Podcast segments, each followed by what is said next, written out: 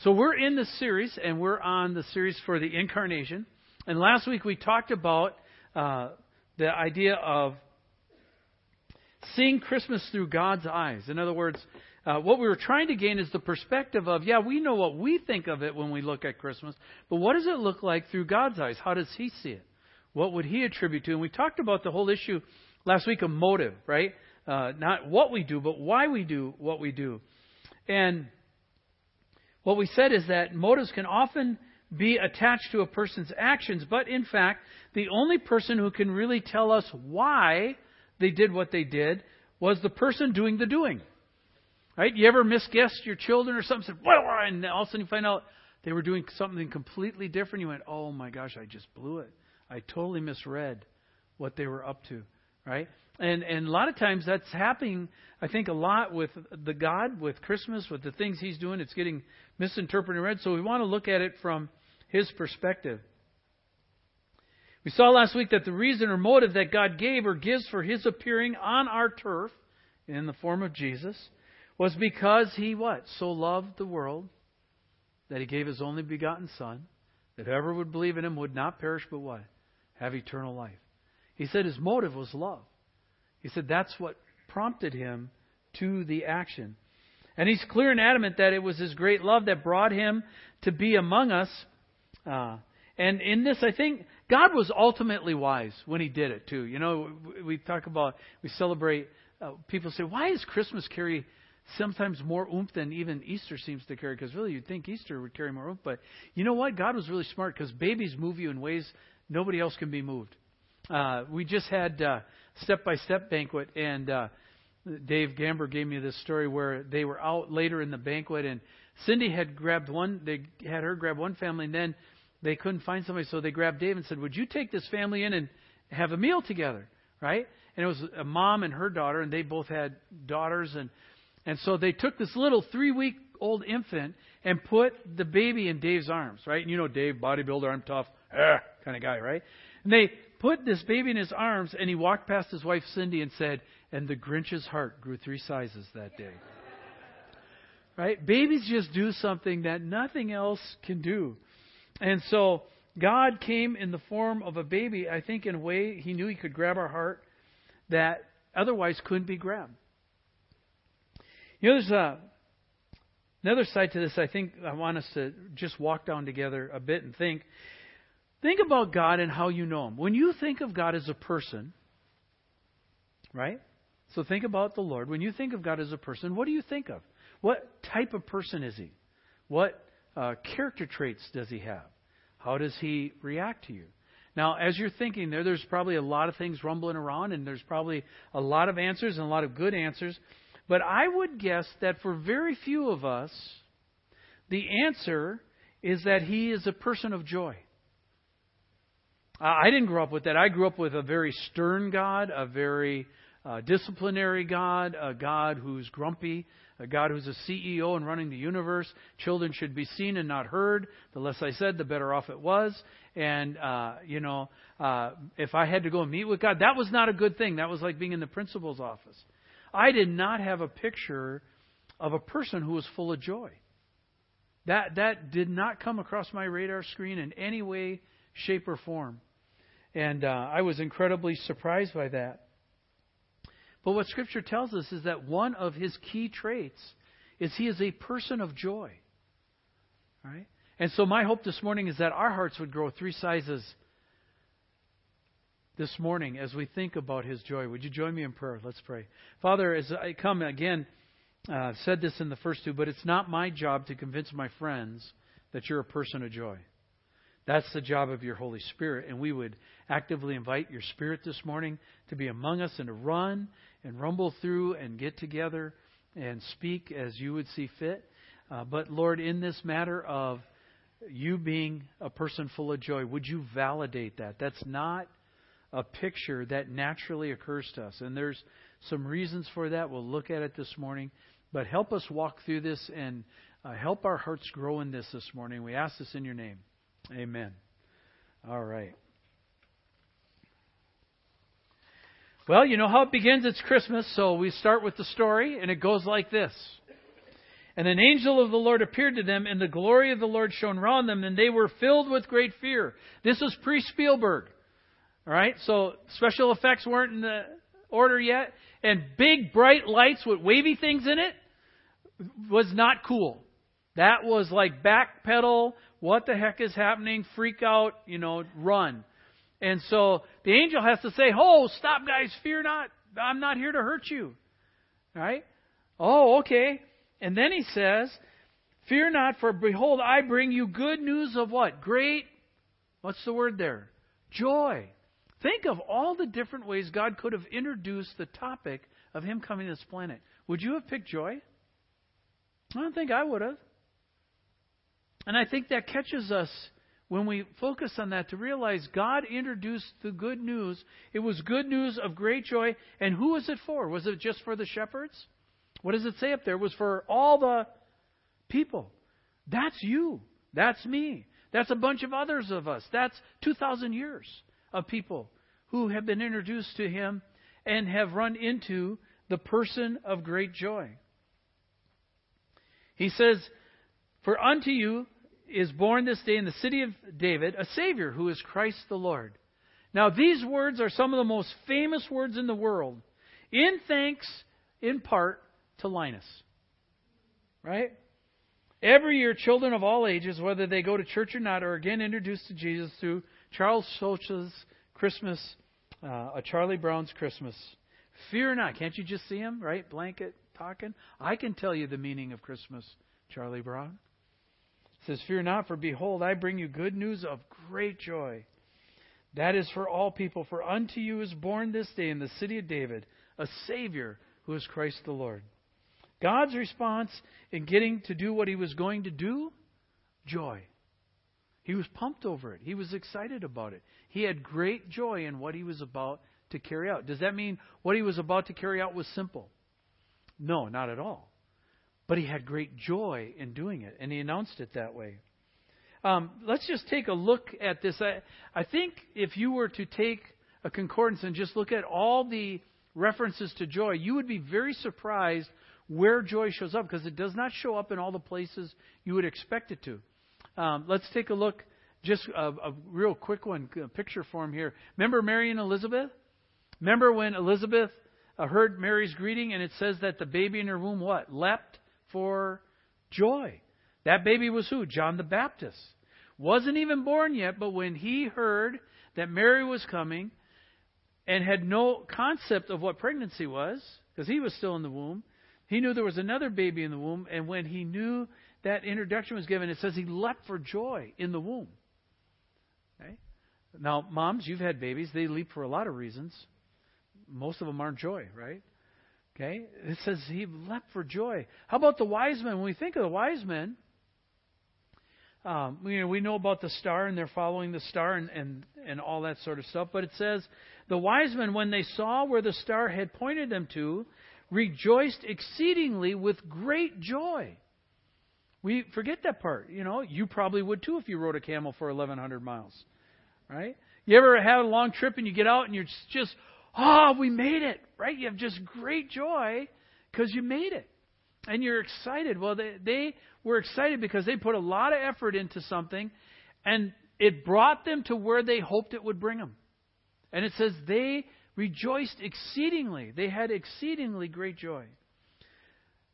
One a little more um, intense, but Christ on the cross. Remember, we said Christmas always telegraphs to Easter, right? Christmas is when he came, but Easter's why he came. So it always telegraphs to Easter. But on the cross, what does it say? Hebrews tells us that we are to look to Jesus who for the joy that was set before him. Does that look like a joyous thing to you? It says, For the joy that was set before him endured the cross, despising his shame. He looked at it and said, Yeah, not fun, not cool, but you know what? Going to do it. Because I know what's on the other side. And what's on the other side is you. And you're worth it. And I want to do it. So, yeah, it's going to be embarrassing. Yeah, it's going to be painful. But I know what's going to be on the other side. I know it's going to produce. And so it says, He, for the joy set before Him. Have you ever had a really hard thing to do that you knew the Lord wanted you to do, and even though it was hard, you still had joy in the doing of it? That's similar to what Jesus experienced. Romans 14 tells us, For the kingdom of God is not a matter of eating and drinking, but it is a matter of righteousness, peace, and the third word used, joy. Doesn't say all the other theological words you'd think it'd say. It says righteousness, peace, and joy. So joy is an integral part. It's an amazing part. It's interwoven into all the the fabric of the Bible. Again, if you were to take that concordance and go through and look at joy, uh, just take um, Matthew and Luke, the two Christmas stories, and look at how joy is woven into those narratives. And then, if you want to take it one step further, take the Gospel of John and look how joy is woven through the Gospel of John. it, it is uh, intricate into the whole fabric of the message. Jesus talked about joy a lot. This is uh, from John 15. Give you a snippet here, but um, Jesus says this: "As my Father has loved me, so I have loved you." Now, remain in my love. If you keep my commands, you will remain in my love, just as I have kept my Father's commands and remain in his love. I have told you this, so what? I have told you this so that my joy may be in you and that your joy may be complete or full. The whole idea of their joy is fullness. Idea of living water springing up within the person. What is that? Joy. Right? The joy of the presence of God, the joy of his joy in us. Love was the cause you can see that. But joy was the result. Again, love was the cause, but joy was the result. Jesus had great joy in his disciples and those who had turned to him. For most people, again now, when they think of God and what he's like, his attributes, joy is usually not one of the qualities that naturally comes to mind. We don't think of him that way. And yet, I want to suggest this morning joy is a central quality of the heart of God and the type of person that he is. And here's the thing he was hoping that that would be the, our same response as well. That we would respond in joy. That it wouldn't be have tos, it'd be get tos. Well, I get to do this with you? Awesome. Right? Very cool. That we would have joy. That as we focus our hearts on Him, His joy would guard and protect and sustain us no matter what the challenge we face. Right? And so that is supposed to be something that rides with us, that's it's sticky, it sticks to us. Peter talked about this uh, joy in the believer this way. Uh, in 1 Peter, um, if you look at uh, verse 8, it says, Though you've not seen him, you love him. Just watch how this parallels John 15 we just went through. And even though you do not see him now, you believe in him and are filled with what? An inexpressible and glorious joy. Right? Uh, this is uh, sometimes for us, you know, if we've known the Lord for a while, this is, you know, we it's like, yeah, well, I've done that, been there, yeah, okay. Uh, and and Peter's saying here, this joy is the end result of our faith, the salvation of our souls. Sometimes when we get in the middle of it, we as believers need to be reminded that if we want to finish well, yeah, we need faith, yes, we need hope, but we really need joy. You don't finish well if you have joy. Right? Crown him with many crowns, lamb upon the throne. Right?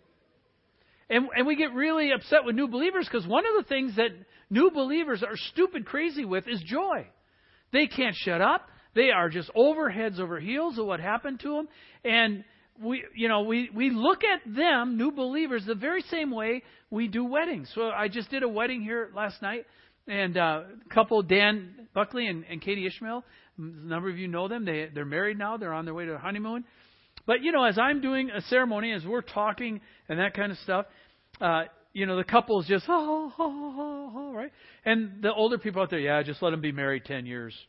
We'll show them. They'll be happy, right? And we kind of treat believers like that too. Like, oh yeah, well you're new and stupid. You don't know any better. You're not supposed to be that happy. Just just know the Lord for 10 years, you'll be like us. Boy, that's exciting. Right? What what goes out the window? What gets lost? It's the component of joy. Everything becomes a have to. It's not a get to any longer.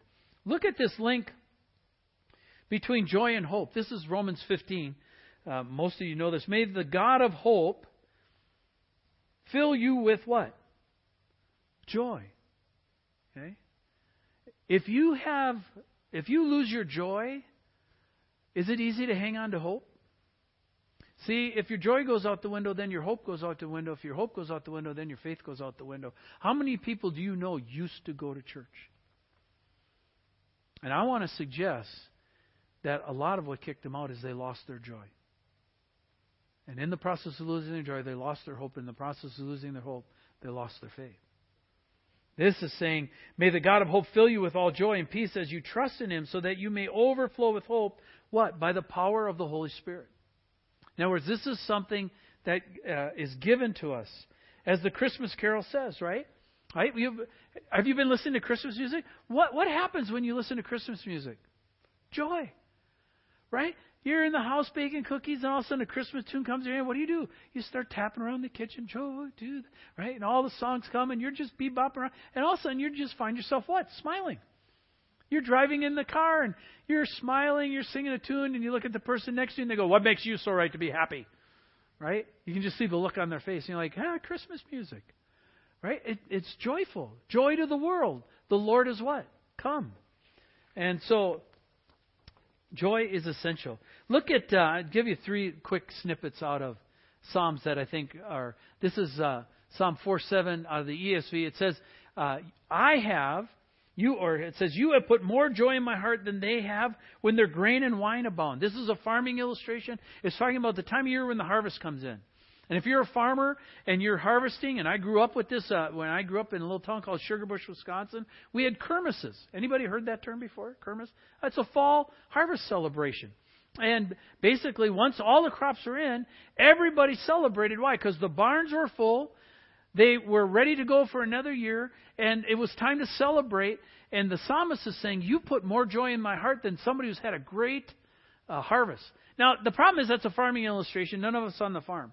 So let's make it a modern techie Microsoft Mill Creek illustration. All right? You've watched people this year, they've gotten bonuses. Right? You've watched people this year, they've got promoted. You've watched people this year, they've gotten raises. And what that psalm says is, I have, you put more joy in my heart than all the people who've prospered financially around me. I have more joy than what you did. Right? sure. No, that's true. That's what the psalmist is saying. I should have joy. Why? Not because of what I have, because of who I know. Look at Psalm 119:11. Your testimonies are my heritage forever, for they are the joy of my heart. I can prove to this very simply. Stop for a second, especially those who've known for the Lord for a long time.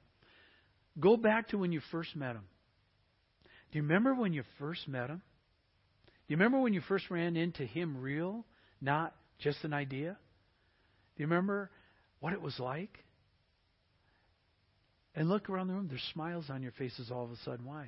Because you're remembering that relationship, remembering that moment of joy. Okay? You're going, Yes, Steve, I do remember. I do remember meeting him. And all of a sudden a smile comes across your face. Why? Because the testimony of God. You know, think about this. Has he been good to you? Despite all the difficulties, despite all the traumas, despite all the losses, despite all, has He not been good to you? When you think about that, what comes across your face? A smile, joy, because you recognize He's been good. Look at Psalm 51:12. It says, "Restore to me the joy of your salvation; uphold me with a willing spirit." This is sometimes we've got to ref- hit the refresh button right? Because we've gone stale. We no longer have the joy of the Lord. We just have the work of the Lord. And it, it's like chewing on chalk dust. It's like chewing on oatmeal with no water. It's like chewing on sawdust. And yeah, this is fun. It becomes the have tos. I must. This is what I do. Why? Because uh, it's what I do. But what's gone out the window? Joy has gone out the window. It's no longer I get to, it's I have to. And what happens is in that subtly, our our joy dries up. All right? And it, it goes stale. John Piper uh, has a little booklet called The Dawn of Indestructible Joy. Uh, Brooks made copies of it, and they're going through it in the senior high, and it's a devotional for Christmas. And what they're doing is going through, and it's kind of you read one each day, and it's the idea of um, what God gave at Christmas. And John talks about this indestructible um, joy, and uh, uses this parable out of Matthew about this um, servant, and it says uh, he had been given some talents, and it says that when he had received the five talents, the one who had received the five talents came forward, bringing five talents more, saying, Master, you delivered me five talents. Here, I've made five talents more. His master said to him, Well done, good and faithful servant. Right? We've heard this many times. Right? Got it? Click. Yeah, yeah, yeah. He gets more and he gets the five. But stop for a second. It says, Well done, good and faithful servant. You've been faithful over little. I will set you over much. Yeah, we got that right. Track, track, track. Then watch this. Enter into what? How does God describe heaven? How does describe the final reward, the final lasting place? The joy of your master. Well, who knew about the joy of the master? Who's telling this story? Jesus. Jesus knew heaven. Jesus had been there. Jesus was telling this parable and saying, you know what? You know what you're going to walk into when you walk into heaven? You're going to walk into joy. I mean, seriously, we're going to boogie in heaven. All right? I know we white folk, but we're going to become black. We're going to dance. All right? You're going to have fun. You're going to like it. When most of us, when we think of heaven, we think of the the throne seat of judgment. We think of, oh my goodness, I'm going to be exposed. My sins are going to be rolled out on a screen. I'm going to get reprimanded. I'm going to get rebuked, and I'm going to be told I never knew you. Right? We don't think of heaven as a place of joy, but here it says, enter into the joy of your master. Heaven is going to be astoundingly joyful like we can't contemplate. And we forget that. We, we drop that. Piper says this. It says, the joy of your master. He says, that's why Colossians 3 says, whatever you do in word or deed, do it all in the name of the Lord. Why? Because we're anticipating entering into his joy. In his booklet, The Dawning of Indestructible Joy, he, uh, he points to Peter, Peter's epistles, 1 Peter and 2 Peter. And he points to Peter's desire uh, where numerous places in both those epistles he says, My desire is to stir you up. Right? Peter points it out. And that the word there, stir you up, is the same word as to wake somebody up. Right? Hey, wake up. Right? Come on, let's get going. And so Piper's saying, and I, he makes a point, I think he makes a really good one. And I, I think it's accurate. He says he makes this point that it's not so much that we lose our faith, he says it's just a matter of it tends to go to sleep. You ever been asleep walking in your faith? Right? Just kind of on autopilot kind of thing. You're no longer engaging, you're just doing automatically what you know you're supposed to. And, and Piper says this word uh, stirred up is the same kind of, um, is the same meaning of the word as to stir up to awake person. He says sometimes our joy needs to be woken back up. Sometimes we forget we leave our joy at home and we try to do the rest of the Christian life and it doesn't work very well. And so it needs to be stirred up, just like you wake up somebody from a deep sleep. Now, I'm not a Pollyanna when I'm talking about this, all right? And I understand this. I, I want to talk about this issue of circumstances because you're saying, well, I would have joy if I had different circumstances, all right? And I want to suggest that joy is not dependent on circumstances. My good friend Steve Ridgway says this says vision is where your place of deepest joy intersects your best hope for humanity. Where's the place of deepest joy for you when it comes to the Lord? Maybe sometimes why ministry doesn't work is because we're not operating out of joy. We're not operating out of a place of joy. We're operating out of a place of responsibility or have to instead of joy. And uh, Steve here uh, is uh, talking, but uh, let me just give you my week this week. All right, so I've had this message in my heart for about six months. I knew exactly what I wanted to say, and it came time to put this together last Monday. Couldn't nothing worked at all. Abs- you ever had one of those where no, I'm sitting looking at a computer blank? I get up, walk, do stuff, nothing, blank. I can't put nothing together. I can't put three thoughts together. I'm getting interrupted all week. And some of the stuff I got interrupted with was pretty tough stuff. I got word this week two good friends are battling cancer. Okay, and it's very significant. It's very serious. I got another call on Monday. A dad came in and said, "Hey, my son tried to commit suicide over the weekend," and so I spent that day and Tuesday, part of Tuesday, talking uh, to that dad uh, about the son and what we could do together and that kind of stuff.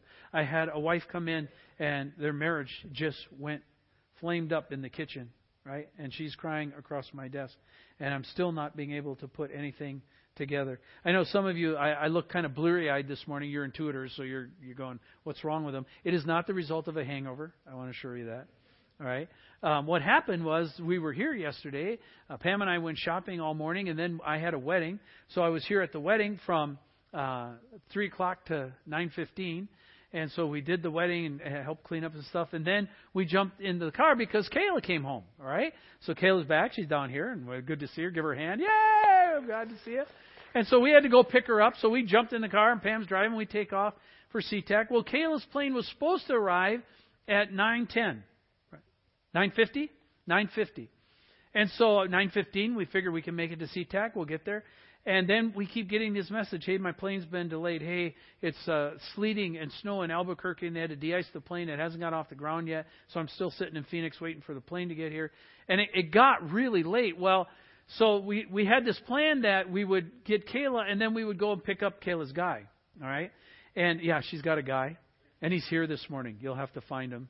He's hiding. His name is Mike. He's right over there. But we said, all right, here's what we'll do. We'll go get Micah, and then we'll get Kayla, and then we'll go home. Well, we picked up Micah, and, and Kayla, of course, is worried because now she's not in the car with us with Micah. So, are you going to do stupid, weird stuff?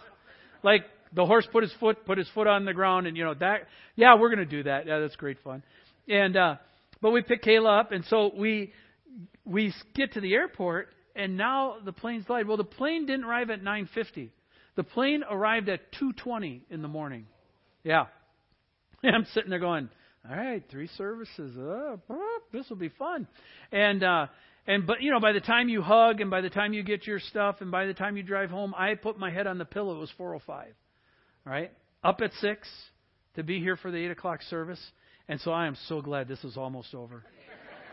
I just, wow, amen. But this was my week. All right, it didn't go according to plan. Okay, matter of fact, very little went. But that does not mean I can't have joy in it. Let me use Steve's story here. Steve is a, a great buddy, and he, he does a lot of stuff. He travels all over the world. And he says this Jesus is so unpredictable. Isn't that true? Amen? Right? Jesus is so unpredictable. He is so otherworld. He flips common reason on its head. He is predictable in this. He seems to always do the opposite of what we would do. Right? I remember when I was a first believer, I had things so wrong. I figured if I did the opposite of what I wanted to do, I probably was doing the right thing. So I, I get this part that he's talking about. He says things like, if someone slaps you, turn your cheek. He loves the unlovable, and he says that amazing things will happen in you and to you when you care for the poor. We just saw that with step by step, right? Who got blessed more? The people who came or the ones who did? I would suggest we did, right? He says, um, when you care for the poor, but then he says to you, love your enemy. Any of you have a problem doing that? Here's what Steve says about that. He says, Why? Because it is what defines one as truly Christian the ability to love your enemy. It is what says that person is a follower of Jesus. Why? Because you can't love your enemy, but Jesus in you can. It's a defining moment to all when we love our enemy. He, and he says this a number of months ago, I was visiting a country that is less than inviting to people who follow Jesus. There have been martyrs. He says, I know families, and I have stood at the graves. And while I was there, I was aggressively confronted by a man who wanted me to renounce the name of Jesus. I told him that I would never do that. At that moment, two armed soldiers raised their weapons directly at me. And in that moment, God gave me a peace that I cannot begin to express. By the way, we're talking about peace, uh, the peace of God next week. It says he gave me a love for these men that did not make any sense. I stepped towards the man who had zealously approached me and I hugged him. and told him that I loved him and expressed that what he had just done to me, I would never do to him. But what I would do is love him, honor him, and show him respect. And he says, You know what the end result was that? He said, I experienced incredible joy. He said, That I can't explain. So, talking through that and walking through that, my question for us this morning then is all right, as we're coming to Christmas, where's your joy? Where's, where's it placed in? You know, it's easy to get it misdirected. It can be stuff, right? We talked about that last week uh, where the dad of the family said, "There's I learned over decades there's nothing that I can buy, physical, that will make me happy. It's people, right? So where's your joy this Christmas? Well, to help you, I went and recruited a famous theologian, Dr. Seuss. In his epical theological treatise, The Grinch Who Stole Christmas. And I would like you to think about joy, maybe see it in a different way this morning. You know the story well. The Grinch has successfully stolen all of the outer trappings of Christmas, and he's licking his chops because he has thoroughly wrecked the day, in his opinion. And he is thinking to himself, I have destroyed their joy. Right? And I want to just say this too. When it comes to warfare, right? Many of us think uh, of warfare, right? We think of cannons and bazookas and tanks and bombs and guns and all that kind of stuff. But if you think about warfare in terms of defrauding, if you think about lies and whispers, if you think about it subtly, what's the number one tactic if you were Satan? If I was Satan and I was going after the church, I would steal their joy. Because I know once they lose their joy, they don't function right. Once they lose their joy, they lose their momentum. Once they lose their joy, hope gets shaky, faith gets shaky. They start becoming overcome with worry and fear, and they don't stay focused on their king anymore. And so I would do everything that I could to steal their joy.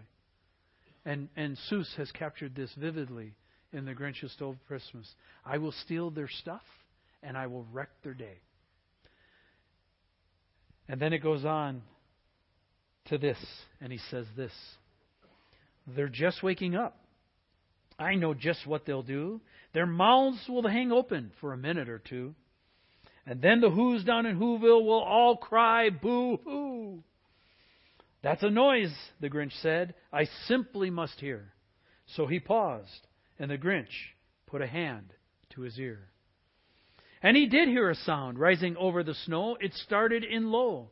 Then it started to grow. But this, the sound wasn't sad. Why, this sound sounded glad.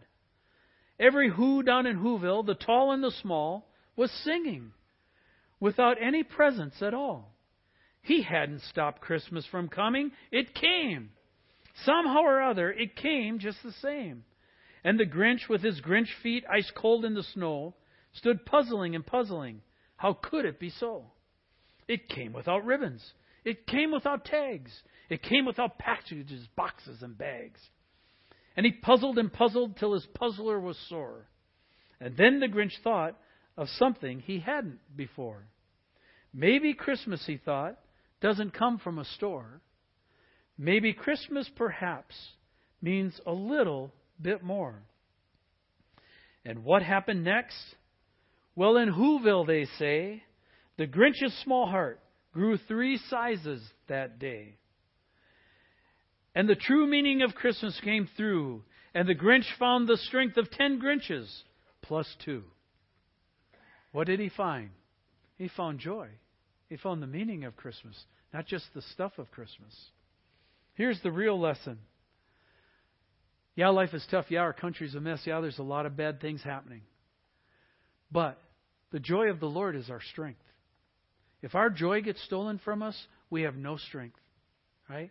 We may have a lot of ideals and that kind of stuff, but the joy of the Lord is our strength. Read the story in Nehemiah. Jude says this Now to him who is able to keep you, who is able to keep you from stumbling. You know, any of us ever stumble? Huh? Right?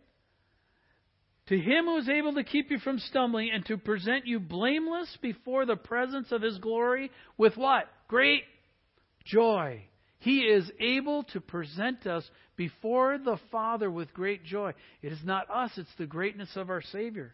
The only God, our Savior, through Jesus Christ the Lord, be glory and majesty and dominion and authority before all time and now and forever. Amen.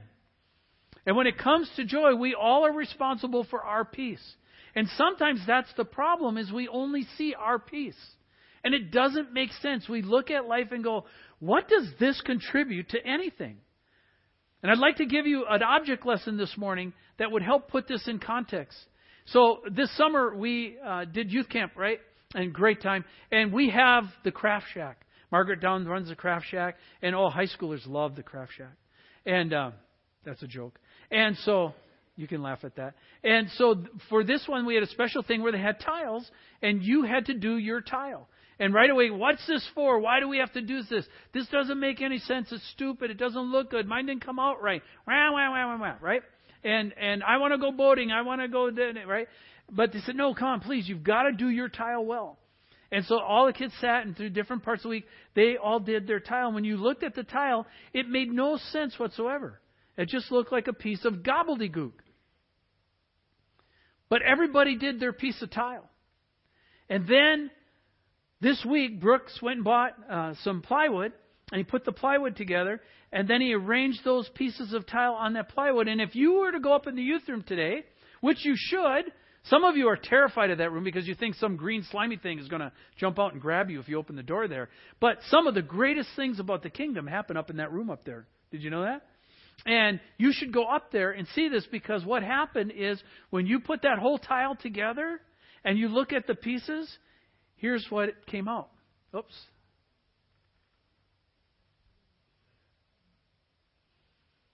See, isn't that true when we come together at church? Doesn't your joy level rise? Just think of heaven when all the people from eternity who believed in Jesus get gathered here. What's going to happen to our joy level? Well, we shouldn't wait till heaven. It should start now, and you're going, yeah, my piece is not going very well right now. Your piece is still important. And you need to do your piece with joy. And the prayer this morning is that your heart would grow three sizes this Christmas with the joy of the Lord. And that you would have a new focus for why you're doing Christmas. And you would focus not on the presents of the trappings, the presents, the bags. But you would focus on the one who came for Christmas. What does it say? Crown him with many crowns? Bring forth the royal diadem? Joy to the Lord? Joy to the world, the Lord has come? I think we should sing that. And I should think I think we should sing that with great joy this morning. So would you stand? Let's worship and sing it to him.